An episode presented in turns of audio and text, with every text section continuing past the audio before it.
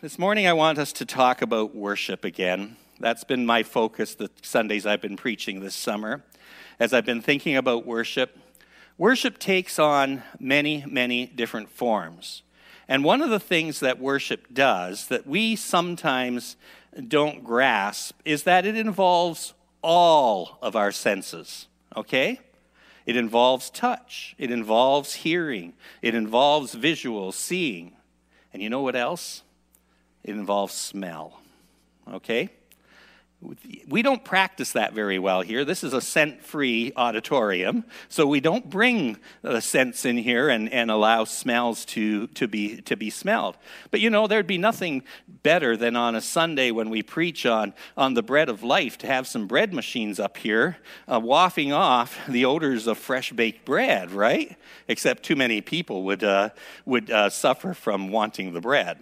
However, but I, I do want us to think about this whole sense of smell today, because that's going to be the focus of what, how I want us to think about our worship. After I moved to Kitchener, Waterloo area, way back in 1972, yep, that far back, uh, I discovered one thing very quickly that Kitchener had the best of two worlds to offer. Compared to the small town I grew in, this was a city and offered many of the things that only cities can offer. But having been raised in the country, I really appreciated the fact that, well, at least back in 1972, you could easily be out of the city and into the country in a matter of 10 minutes.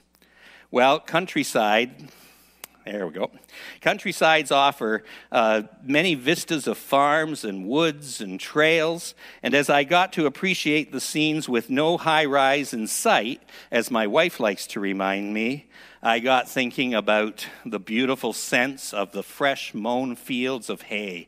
Have you ever been out there and smelled that fresh hay as it's cut off of, uh, off of the fields? Or the pungent scent of, of a forest after a rain? And as I still say every time I leave the city and go out into the country, ah, this is what people leave the city for. And then I don't usually have to go very far and I discover the farmer spreading his liquid gold, and the stench of that manure assaults my nasal passages, and I say, Now I know why people leave the country. Did you know your life is to be lived as a fragrant offering to God? That's an act of worship. That's your act of worship, my act of worship. And the question I want to ask you this morning as we talk about a few things is I want you to be thinking, what does my life smell like? Okay? I'm not asking if you wore your deodorant or not this morning. I'm asking you to have a look at your heart and to see if the fragrance of love is the fragrance that is being wafted from your life. May we pray. Our Lord and our God, now as we hear your word, fill us with your spirit, soften our hearts that we may delight in your presence, sharpen our minds that we may discern your truth, shape our wills that we may desire your ways. Through Christ our Lord. Amen. Well, our scripture reading this morning begins with these words Six days before the Passover, Jesus arrived at Bethany. Jesus comes back to Bethany for one last time. This time it's, it's an occasion of festivity, it's celebratory, it's a feast with those close friends of his. Whereas the last time he was there, well, that was a somber, sorrow filled time. There was a lot of weeping and lament. Lazarus, Jesus' friend, brother to Mary and Martha, he was dead. Jesus' good friend, Lazarus, had died. And Jesus wasn't there when he died. Nor did he go to Bethany the moment he got the news. In fact, a couple of days went by before he went to Bethany, and his disciples didn't understand any of it nor did Mary and Martha, who were devastated at Lazarus' passing, broken-hearted with disappointment in the way that Jesus had acted. And then finally, finally, four days after Lazarus had died, Jesus and his disciples arrived in Bethany.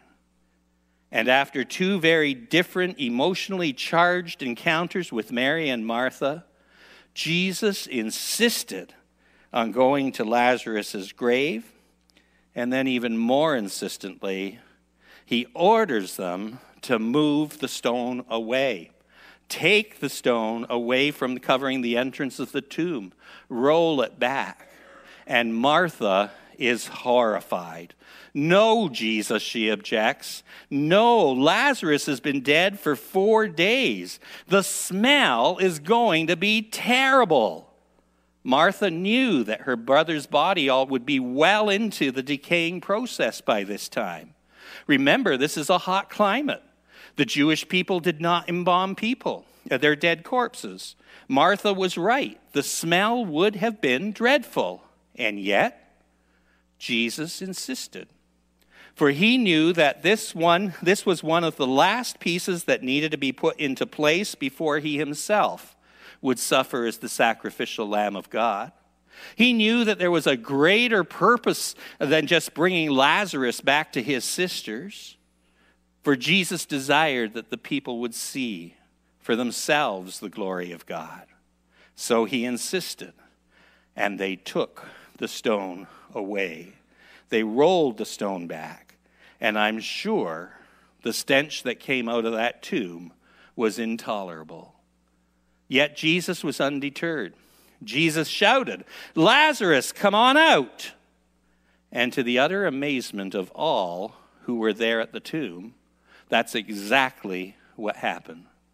Lazarus came out of the tomb, still wrapped in his grave clothes, complete with anointing spices. There was Lazarus. And amazingly, he didn't stink. Indeed, his decaying body would have no longer been decaying. Now it was complete. Now it was whole. Jesus had raised Lazarus from, from decay and from death, all to his heavenly Father's glory. This time was very different when Jesus came into, into uh, Bethany. This time was an occasion for festivity for celebration, a time to be with friends. No harsh words for Jesus, no reprimand for not getting there on time and saving Lazarus, no rotting stench of dead bodies, decaying bodies. Instead, Jesus' friends had planned a banquet, a dinner to be given in his honor. And six days before the Jewish Passover, Mary and Martha and Lazarus decided they would honor Jesus with a dinner, a banquet to celebrate what Jesus had done for them. And right there, right there in the midst of those sitting around the tables was Lazarus, the most grateful probably there, alive and well, resurrected from a decaying body that had smelled badly enjoying the moment in a way that only a resurrected man could, with a heart that was filled with eternal gratitude. And there was Martha, and Martha was right in her element, right in her glory. She had the, the wonderful task of being attentive as a cook and as a housekeeper and, and bringing all the wonderful food to the table. She was in her element, fastidiousness in her preparations, making sure everything was just right. Yes, this was a very different moment than the last time Jesus had been in Bethany. Lazarus, Martha, and yes, Mary, the same Mary, the same Mary who sat at Jesus' feet as he taught, the same Mary who, who fell sorrowfully at his feet and wept, the same Mary who led Jesus to where Lazarus had been buried, was the same Mary then as the guests were reclining around that table, Mary came. She brought with her a pint of pure nard, a very expensive perfume. And she broke the bottle open and poured it on Jesus' feet and wiped his feet with her hair. And the house was filled with the fragrance of the perfume absolutely saturated. This wasn't just some little mild, sweet smelling perfume. This was pure nard. It was the most expensive, most glorious perfume that they had in that time.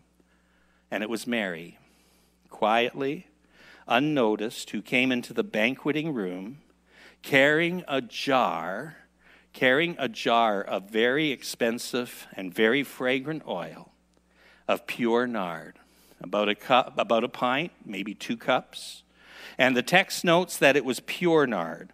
Well, pure nard is a very expensive uh, and a very fragrant oil extracted from the spikenard plant, and it grows in East India. Because it was so very expensive, it was considered to be one of the most precious commodities available. And two pounds would have been worth at least an entire year's wages. It, was, it probably was the major part of Mary's marriage dowry. Uh, someday, if she should marry, this would be her dowry. She was very fortunate to have so much of this very costly oil. And like a really good perfume today, she would have normally only used a scarce drop or two of this very precious scent to fragrant her body. So this jar would have lasted her for many, many years, if not her lifetime. And carrying this most precious oil, Mary moves into the room and she approaches Jesus, where she kneels before him, breaks open that bottle, and pours not one or two drops, not even just a few drops. She empties the entire contents over his feet. The oil drips all over his feet. The room is saturated with the scent of that oil. Mary bends over even further. She loosens her long hair, and she then gently, lovingly, she begins to wipe the feet of her Savior, the feet of the one who would prove not only to be her friend, but her very best friend. And, and then gently, lovingly, carefully, she wipes that oil as an ointment over his feet with her hair. And all you can do is to describe that as the most lavish gesture of worship imaginable. The house was filled with that sweet, distinct fragrance. I like to think of it as the fragrance of love. This was the fragrance Martha was wiping over his feet. This was the act she was participating in. Martha's actions would have caught the attention of everyone in the room, a room which most likely became very still and very quiet because so many of the social conventions were being, were being uh, uh, uh, were just not being observed in that moment. Those present would have been utterly amazed, amazed at the extravagance of the oil, yes, but amazed at Mary's other actions, amazed by the incredible fragrance, yes, but amazed that Mary was violating so many of the cultural norms of that day. For as a woman, her place was to help prepare and serve the meal. But here she is approaching the banqueting table, not with food in her hands to serve, no food in hand, but a beautiful alabaster jar. And then, even more amazingly, there's, the, there's this whole issue of, of touching another person's feet. That was a task that in that day was assigned only to the lowliest of the lowest of the lowest of the lowest servants. Certainly not something any self respecting woman would have done. And then she robbed whatever dignity she might still have retained in the eyes of the others in that room as she loosened her hair. Her, the woman's hair was her crown and glory. And then she used it to wipe Jesus' feet amidst the scandalous look of the others. For never, never, ever would a Jewish woman have loosened her hair in public. Absolutely no way. And the house was filled with the fragrance of the perfume, with the fragrance of Mary's love. Finally, what must have seemed as an eternity of silence, even though I'm sure it was just moments, whispers give way to audible amazement. Finally, someone speaks up, breaking the silence, asking what others may have been thinking but dared not ask but one of his disciples, you know the one, Judas, Judas Iscariot, The same Judas who was later to betray him objected, Why wasn't this perfume sold and the money given to the poor? It was worth a year's wage. Just think that much money, how much that would have helped the poor people. Think about the homeless. Think about the hungry. But that's not what Judas was thinking. Indeed, the text makes it very clear that the poor, the homeless, the hungry didn't really have a thought in Judas's mind. For we read in verse 6 Judas did not say this because he cared about the poor, but because he was a thief. And as the keeper of the money bag, he used to help himself to whatever was in it. Sad truth was, Judas, the disciple in charge of the group's money bag, was in the habit of dipping his hand into that purse, helping himself to whatever was in there, and to have a whole year's wages in there, why there would be a lot of dipping. And in truth, before Judas became Jesus' betrayer, he was an embezzler, he was a thief. But Jesus, Jesus speaks up. He says, Leave her alone.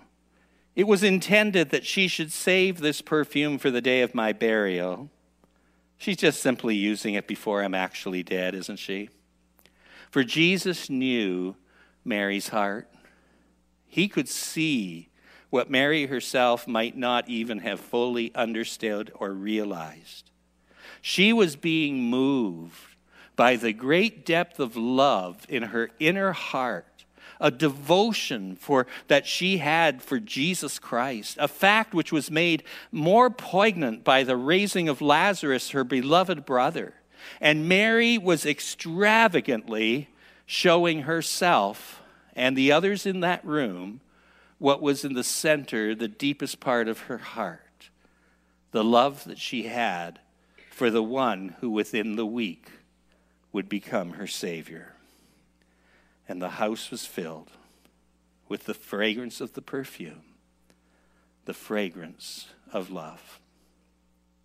Jesus knew her heart. While others were baffled, Jesus knew.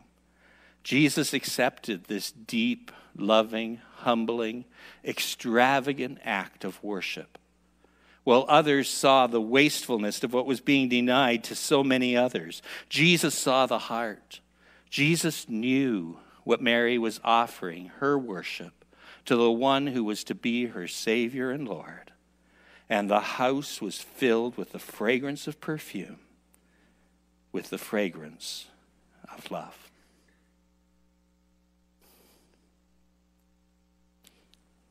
I got to this point in my message, and I had to sit down, and I had to ask myself, what does the fragrance of love smell like? I want to know what it smells like. How, how often do we offer to God that most amazing perfume of love? Or do we? Mary gave, she gave the thing that she possessed and treasured the most. She poured out her love in the perfume that she owned. Her extravagance wasn't in the cost of the perfume, her extravagance was in her act of worship. The love that for Jesus that swelled up from deep within her soul, a fragrance of which eclipsed the physical fragrance of the pure nard itself, the perfume. In the same way, God pours out the fragrance of love too. He pours out that fragrance through what was most precious to him, his one and only Son, Jesus Christ. This is how God showed his love amongst us. He sent his one and only Son into the world that we might live through him. This is love.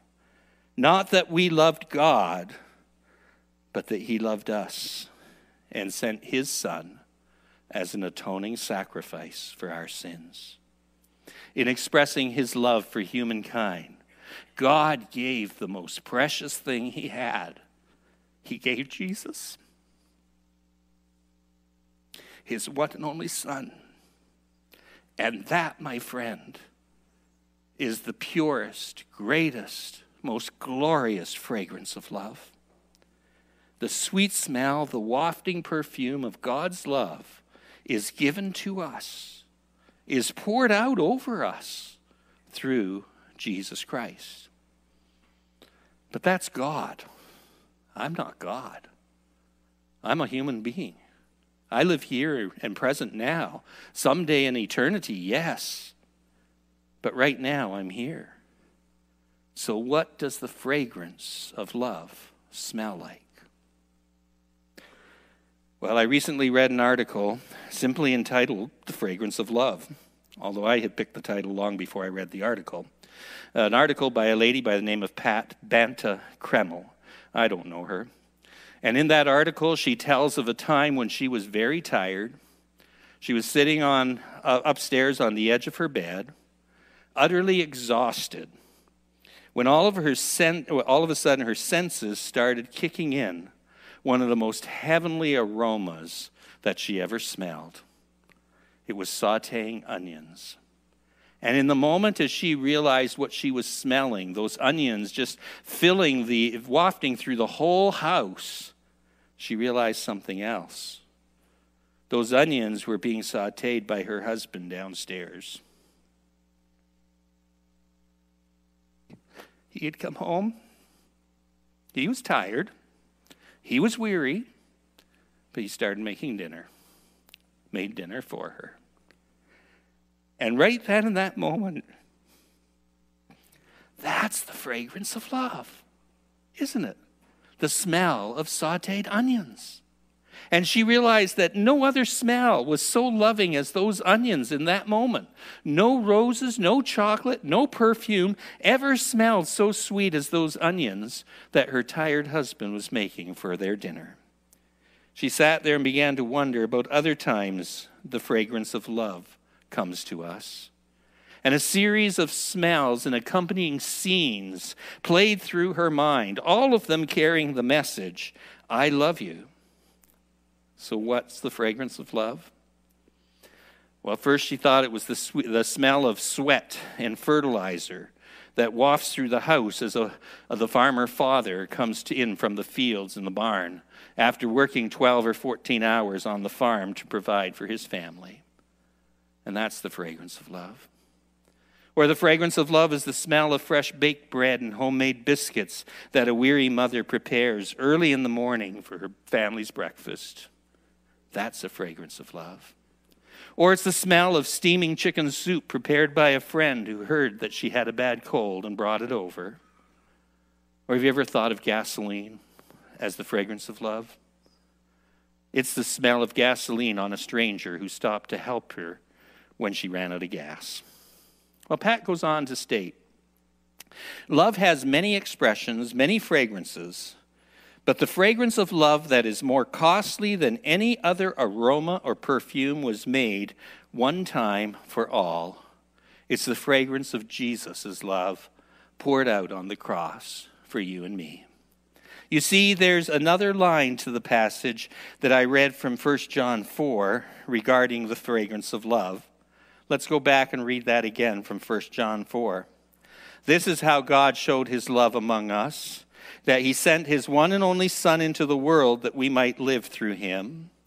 This is love, not that we loved God, but that he loved us and sent his Son as an atoning sacrifice for our sins.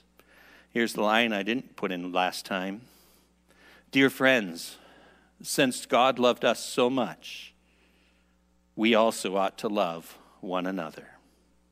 Did you hear it? Did you get it? The fragrance of love are all of the smells, the scents, the perfumes of living love. We also ought to love one another. The Apostle Paul stated it this way in 2 Corinthians for God now uses us to spread the knowledge of Christ everywhere like a sweet perfume. Ever thought of that? You're a sweet perfume. Our lives are a Christ like fragrance rising up to God. We who have had the alabaster jar of God's love broken and poured out over us through Jesus Christ, we who are the, now the followers of the one who gave his very life for us, we have become the fragrance of love. For the fragrance of love is nothing short of the fragrance of Christ. And now, you and I, as believers in Jesus Christ, our lives are to be a Christ like fragrance rising up to God. Our lives are to be an offering of our worship. You see, our worship of God goes far beyond this sanctuary. It goes far beyond the screens that you may be watching at home. It, our worship is far more than the songs that we sing, the prayers that we offer, the scriptures we read, the sermons we listen to.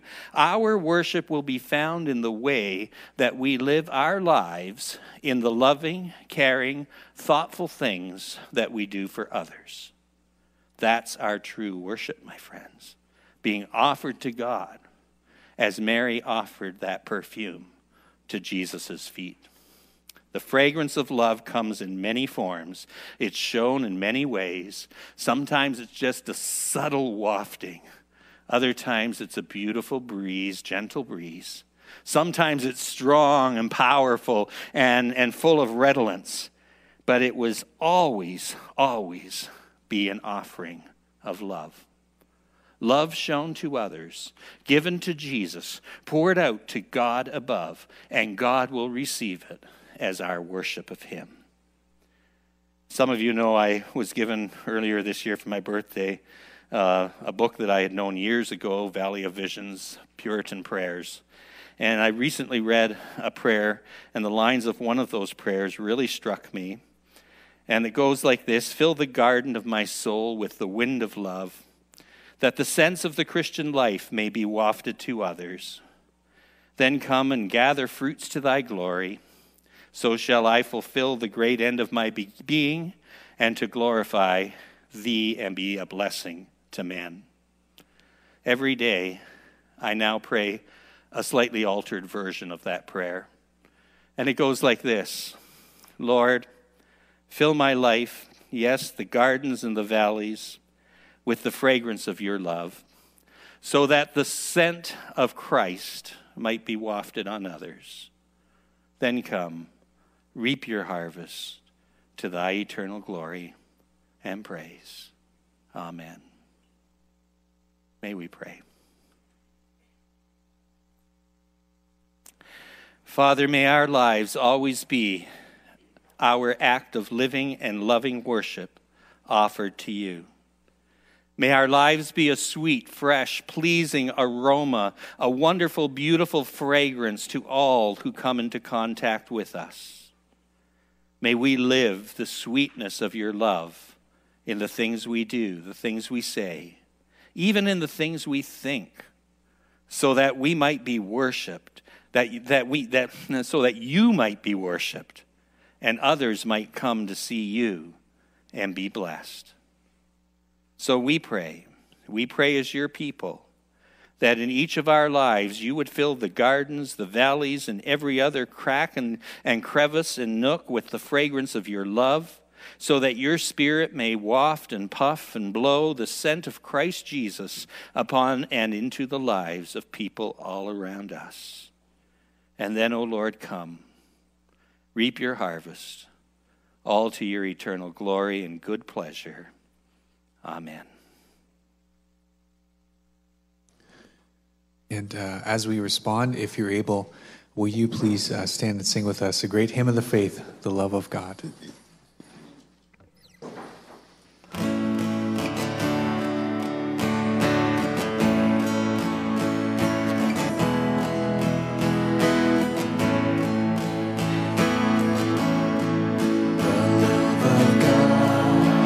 son to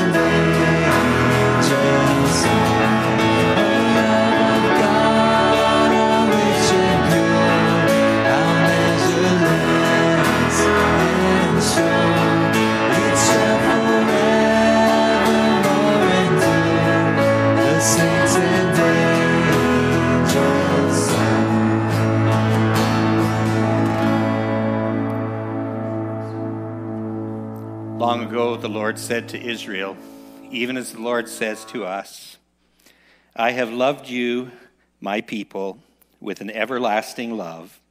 With an unfailing love, I have drawn you to myself. Now, my friends, the Lord has told you what is good, and, that, and what is required of you to do what is right, to love mercy, to walk humbly with your God. So, Lord, fill the gardens, fill the valleys with the fragrance of your love. And may the scent of Christ be wafted to all others. Amen.